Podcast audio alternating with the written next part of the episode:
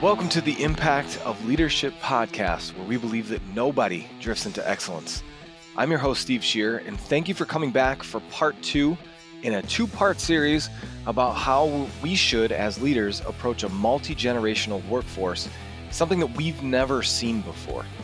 Now, if you didn't check out part one of the conversation, I'd encourage you to pause this episode and go back to last week's, where the groundwork was laid with definitions and descriptors of these five different generations that are currently present in the workplace. That information is going to be really important for today because today is where we're, going to pick back up and start to apply the lessons from last week. So let's just jump in. Here is part two of my conversation with Dr. Terry McGovern. When we talk about leadership, most of today's um, empirically backed leadership theories uh, will have self-awareness and social awareness mm-hmm. at their heart. The mm-hmm. the transformational theory we talked about, the emotional intelligence theory, authentic leadership. There's lots of models out there. And so in this class, I have the students do, um, and anybody can do this. You can go to Harvard's implicit association test, and they have a test on there. Well, they will show you a series of pictures of older and younger people you respond to them and at the end of it it's going to give you an indicator of whether you prefer you know who do you prefer older people younger people? And and that can give you a little bit of awareness mm-hmm. in terms of okay this is maybe where where I'm I'm leaning with this. But but this idea that once we become self-aware that can help us make better decisions more equitable fair decisions. Socially aware that's why we study the characteristics. So, one of the things I have the students do is they look at the major events that, like a boomer, uh, an 11 year old to 18 year old boomer would have witnessed growing up. What was playing in music? What was happening uh, in world events? What, what was happening within the family? So, so having this understanding is, is one way we can overcome negative stereotypes. Uh, another way is there's a hypothesis called the contact hypothesis, and this is where we actually um, have conversations. And you, you, know, sometimes I think people they believe that well, I work with different generations all the time, so I have lots of contact with mm-hmm. them. Mm-hmm. But you don't have focused contact where you sit down and say, okay. One of the exercises we go through in the class is called uh, in your world discussions. And so we'll take some of these things like, um, I would give you a sheet of paper, and on it, it would say, In your world, what does a good worker look like? In your world, what does work look like, right? And what you'll find is different interpretations. We all think work is similar. However, a baby boomer will think of work predominantly as a place you go to mm-hmm. because that's what they grew up with. Sure. You always went to work. Right. Whereas Xers, especially younger Xers and millennials, will think of work as an activity that you do regardless of place. And so here again, you mm. can have you know these friction points. Yeah.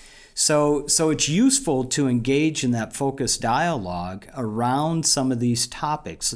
Even even asking you know what's a meeting, um, and I would submit even maybe Xers and millennials will think of a meeting as a bunch of people around a table. Uh-huh. But if you ask a Gen Z, don't be surprised if they think it's a bunch of people on a video conference. Okay. And, yeah. and I've actually seen this in, in a, a book I read recently. There's a, a, conversation about a Gen Z setting up an interview. And the Gen Z ask, okay, uh, are you going to send me the link to the, inter-? you know, they're thinking first, sure. why would I go to your office to do this when we can just do it over yeah. uh, the internet? So so having those focused conversations can be a terrific way to gain better understanding yep. about the people that you work with that you might not know that well. So crank up the magnifying uh, just a little bit more, mm-hmm. and um, in the same vein of leadership, two different scenarios. Okay, so scenario one, you've got a millennial leader positionally um, with five direct reports, all of which are around their parents' age. So, what are some practical ideas or steps that you would suggest for this millennial leader? So, context always matters. And, uh, you know, the two favorite words of any academic is it, it depends. Okay. Yeah. so, but, but a general rule, one general rule when you're managing someone older than you is to respect their experiences and and be open to maybe what, what we would consider reverse mentoring. Um, to you know be able to lean on them sometimes if you need some background or hey have you seen this before? How was this handled? We want committed and engaged employees. Mm-hmm. and so if we have you know a member on our team that has some years behind them and we just ignore them or we don't leverage that that might be taken as offensive um, so so that's definitely uh, one way to think about it again, it, it does depend, um, but for that scenario, that that's how I would think. The idea okay. of mentoring, as well as the idea of thinking about their experiences, and of course, then the other piece to all this is understanding where they're coming from. Mm-hmm. So, if you're going to release a new policy, or you're thinking about changing a policy, um, like remote work is is a one. I, I've seen boomers that they're not comfortable with remote work mm-hmm. because again work to them for, for a lot of boomers there's a lot of their ego tied into their work so they like having a place to go to that's where they can socialize and and i've actually when i was in dc the the university i was at implemented a a uh, remote work policy and very few of the boomers at that time took advantage of it Hmm. Um, I, and I clearly remember um, some of them would scoff that when you're at home, you're not really doing work. Sure. Yeah. uh, yeah. Which I, I, thought was was interesting because I always felt like I got more work done at home sure. because I didn't have people coming in to socialize. yeah. Yeah. So if we flip that scenario, now we've got the the baby boomer, who's the positional leader with five direct reports, all of which uh, are around their kids' age. So building trust from the baby boomer to the millennial direct reports? So, as a, a boomer, um, one of the first things you have to do is reserve judgment. Mm-hmm. And younger generations, remember last fall we had the OK Boomer mm-hmm. uh, meme that, that started up? Well, mm-hmm. uh, I do remember. younger generations criticizing older generations, yes. older generation. This goes back to ancient times. They, have actually found uh, in Roman times journals where you know old people are complaining about the young and the young. Yeah. So, so this is nothing new. So we shouldn't say things like "that's the problem with your generation." Right, right. right. Well, and and and I do caution the students that before they criticize another generation, they should be aware that had they grown up during the same time period. Mm-hmm many of the attitudes, many mm. of the mm. norms, they would have them. So, an, an age is an interesting class. Unlike some of the other classes that, that we experience, uh, such as race or gender, or um, and if you think of some of the isms, racism, sexism, etc., um, ageism is a little bit different because we're all going to get old someday. Right. We've all been young someday. So so this is an issue that, that affects everyone. So the first thing I would tell a boomer is reserve judgment mm-hmm. because had you grown up, and the second thing I tell them for millennials is don't be surprised if they need a lot of structure early on in their careers. Yes. And there's a couple reasons for this. One, they grew up with structure. This mm-hmm. is a generation that was constantly being coached. And don't be surprised if they need a lot of uh, feedback or, or you know a lot of check-ins. And again, that comes with that constant coaching. The other thing with, with the millennials to bear in mind is don't assume that and, and Gen Z that they come into the workplace with some what we would assume to be basic um, workplace you know norms such as showing up on time mm-hmm. uh, maybe staying a little late because if you look at the the types of work experiences boomers had just in terms of a percentage Lots of boomers worked when they were teenagers. It's not so much the case with the millennials and Gen Z. And, and I can share an example. My wife and I were going on a trip and we were going to be gone for a week. And I asked a neighbor if his 17 year old son could mow the yard for us while the, we were gone.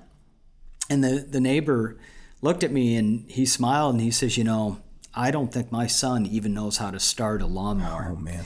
And, and I, I just, you know, I said, well, why is that? And he yeah. said, well, he's doing soccer. He's on a travel soccer oh, team. Sure, okay. He's gone all summer. Yeah. He's just never around to, he's never had to mow our yard because yeah. he's never here. So, so that's just one example that you know, you would think, I assume that everybody knows how to run a lawnmower, but Well, it's yeah, a my false mind assumption. right away when I started kind of chuckling a little bit, like, oh man, casting judgment. Yeah. I wasn't thinking, oh, these kids probably busy with Yep. soccer. I was thinking, I knew how to work a lawnmower. Yeah. you know, it was just, but right then I was guilty of it. So that's a great, that's a great piece of advice of suspending judgment and then putting yourself in the scenario of you would probably respond the same way had you grown up in that time frame. I'm wondering, are we then saying, are you then saying or inferring that the good old days don't actually exist? Or we just kind of foggy when we look back in time like everything's leave it to beaver when it really wasn't? Well, I think I think maybe a better way to thinking about it is your good old days are still there, Ah. but your good old days are not my good old days. It's good. Uh, a good example of this would be child rearing. okay. Okay, so as an Xer, uh, when I grew up, corporal punishment was still widely practiced. And this included teachers that would engage in corporal punishment. It included parents um, that weren't your own parents that might reach out and give you a whack to uh, you know put you back on, on the right path. Of course, now we've come a lot farther and we realize that violence against children is probably not a good way to raise them. Sure. But just imagine how this is different then for a Gen Z growing up today compared to a boomer or uh, an Xer um, in this very fundamental thing of child rearing. And if you don't think that that doesn't have, you know, result in different outcomes, Sure. uh, you're, you're fooling yourself. So, so the good old days, you know, a boomer or an Xer talking about, um, you know, experiences they had where where being disciplined by a teacher. For the Z's, a lot of times they just it sounds like you know we were knuckle dragging Neanderthals because they look at us and they think, what were you people doing back then? Right.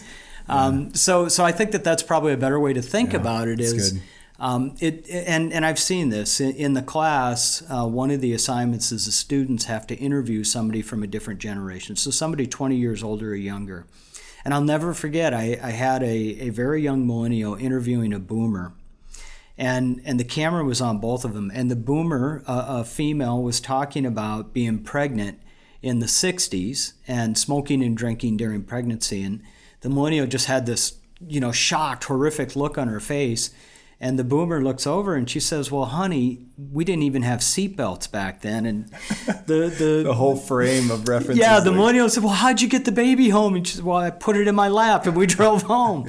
Um, so, so yeah, this this whole idea of you know what your good old days look like and what mine look like, Yeah. and and that's what what causes these gaps. That is so helpful. That is so helpful. So um, I wish we could just keep going, and maybe we'll just if you've got time and you know a couple months or something, maybe we'll do this again, and we'll just you know expand on it because there's so much more here.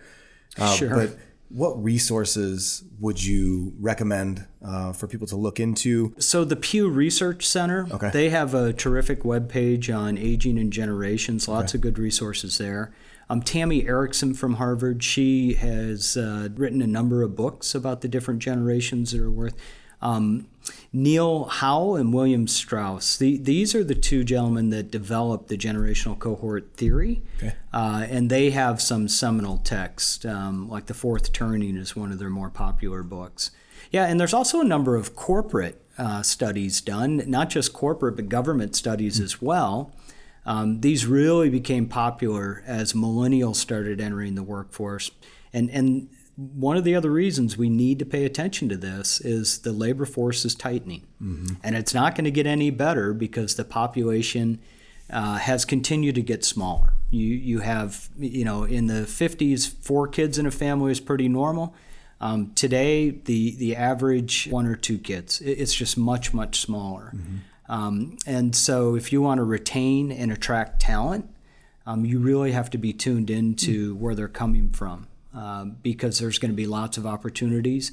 And, and this is one of the, the characteristics of the millennials to job hop. Right, Uh, so so being able to understand different generations will be a boon if you hope to keep and and get them committed and engaged to your company. It's so so helpful. Thank you so much for not just uh, being available for this interview, but being committed to teaching this in the university level. Because I think there is even something uh, very sweet about that. that you are putting in the effort for the folks that are coming behind you and I. Thanks again for the time, Terry. I appreciate it. You bet. Thanks for having me.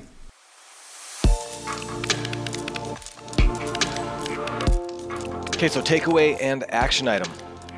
For the takeaway, this topic spans so much more than just work.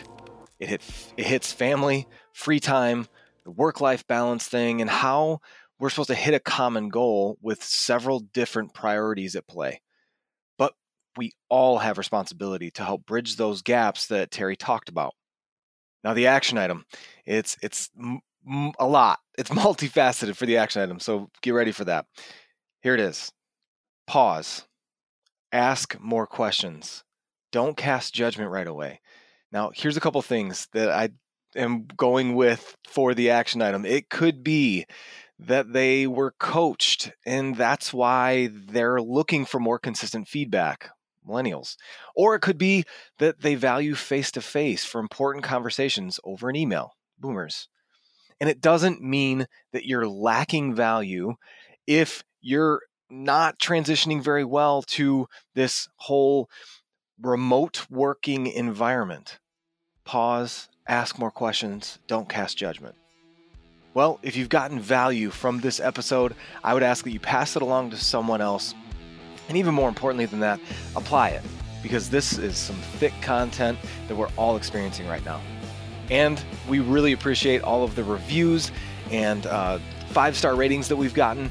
I would encourage you, if you haven't done so, uh, do it now. Go to whatever app you're listening to, figure out, do a couple clicks, and then write a review for us and give us a five star rating if you've enjoyed this. And we appreciate you taking time. You can listen to like a bajillion different podcasts. Thanks for taking time to spend a few minutes with us. If you want to connect with us, you can shoot an email over to impactpodcast at ccbtechnology.com. You can find me on LinkedIn. Uh, just search Steve Shear. And from all of us here at CCB, thanks for listening.